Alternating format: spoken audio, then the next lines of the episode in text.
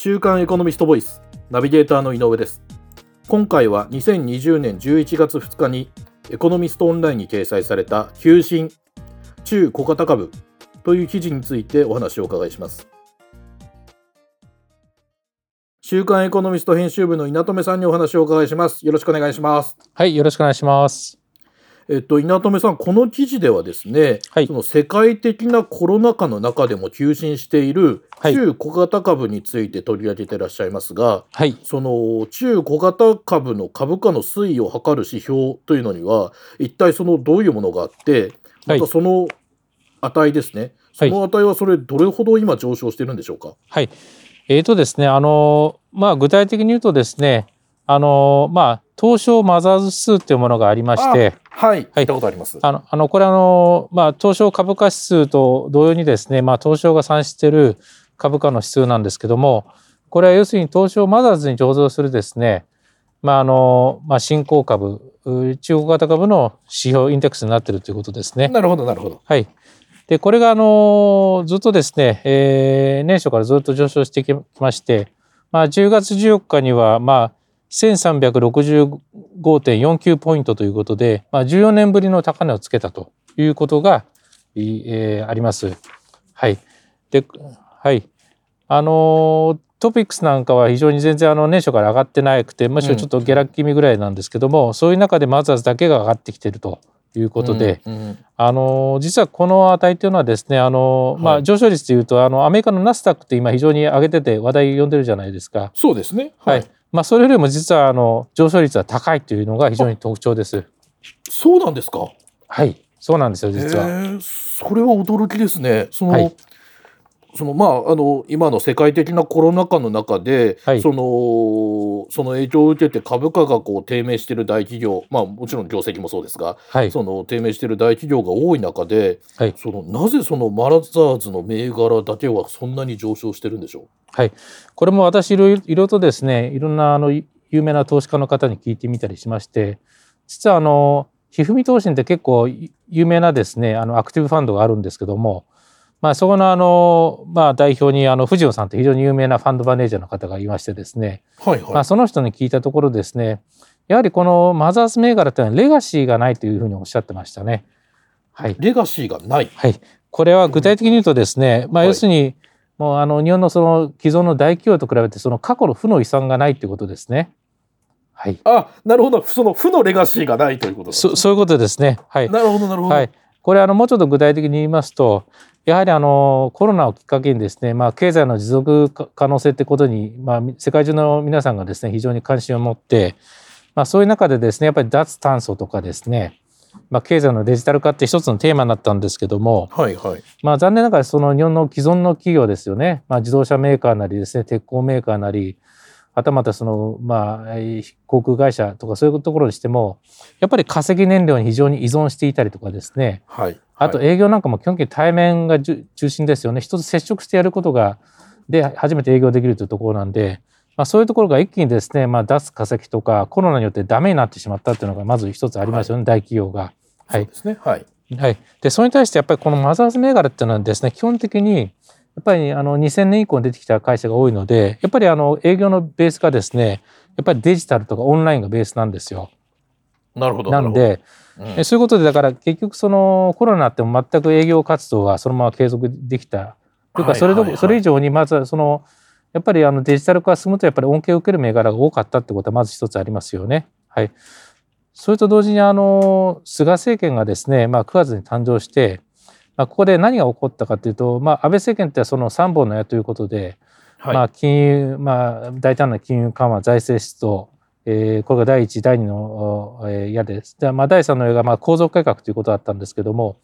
安倍政権その第1と第2の矢は離れたんですが結局構造改革まではやっぱり手つかずだったんですよね。うん、そうですね、はい、はい、それに対してやっぱり菅政権が出てきてまあいろいろとですねいきなりその脱ハンコなんか言い出したとですね行政改革大臣に河野さん、河野太郎なんか引っ張り出したりとか、まあ、デジタル庁の担当に平井さんを引っ張り出したりとか、はい、まあ、そういうことでなんか急にこの人実は改革するんじゃないかなと雰囲気が出てですね、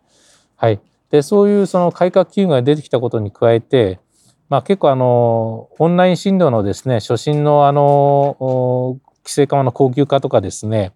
あるいは教科書のデジタル化ということでまさにこういうその、まあ、岩盤記者の分野だったその医療とかやっぱり教育分野にやっぱり手を突っ込んでですね規制緩和改革をやっていくということになったんで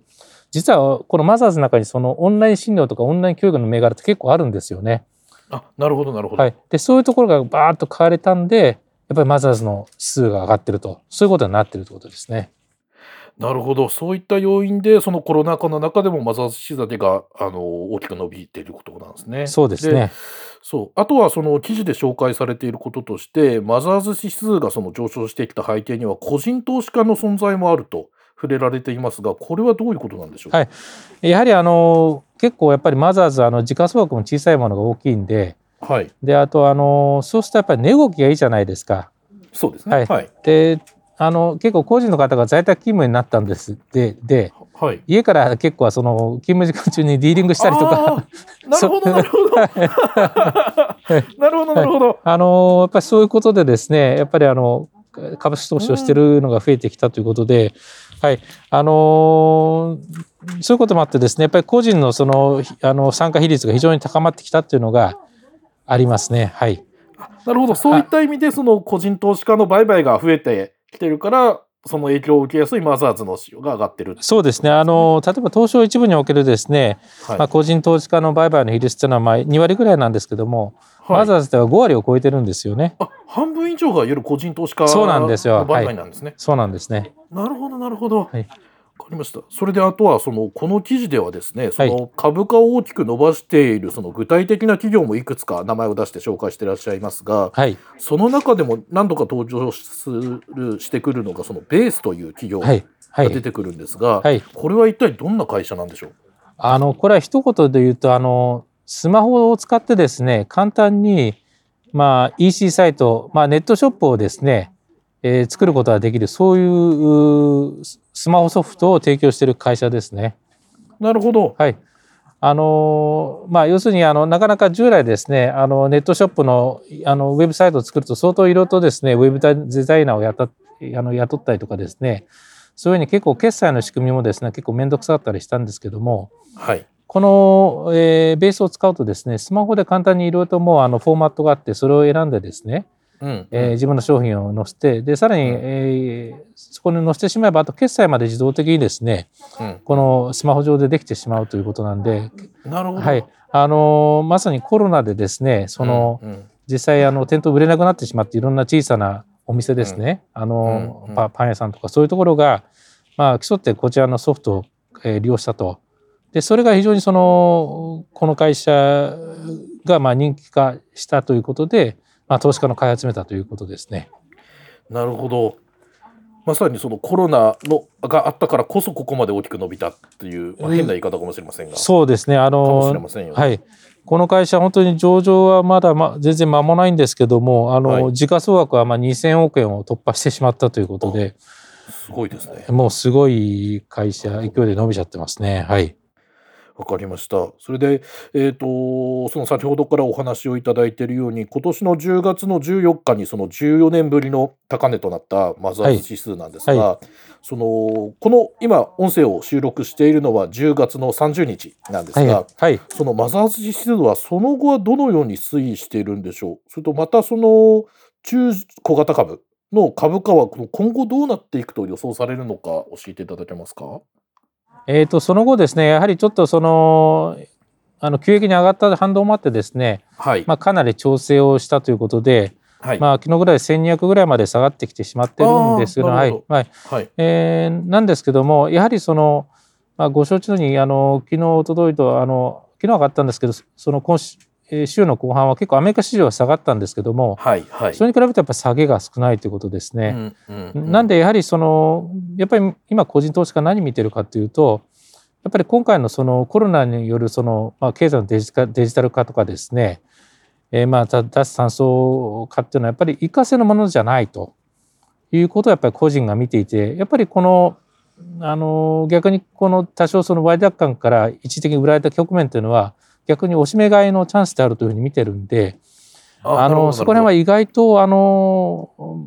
まあ、短期的に下がる局面もあるにしても意外と崩れないのではないかという見方をしていましたね。先ほどあの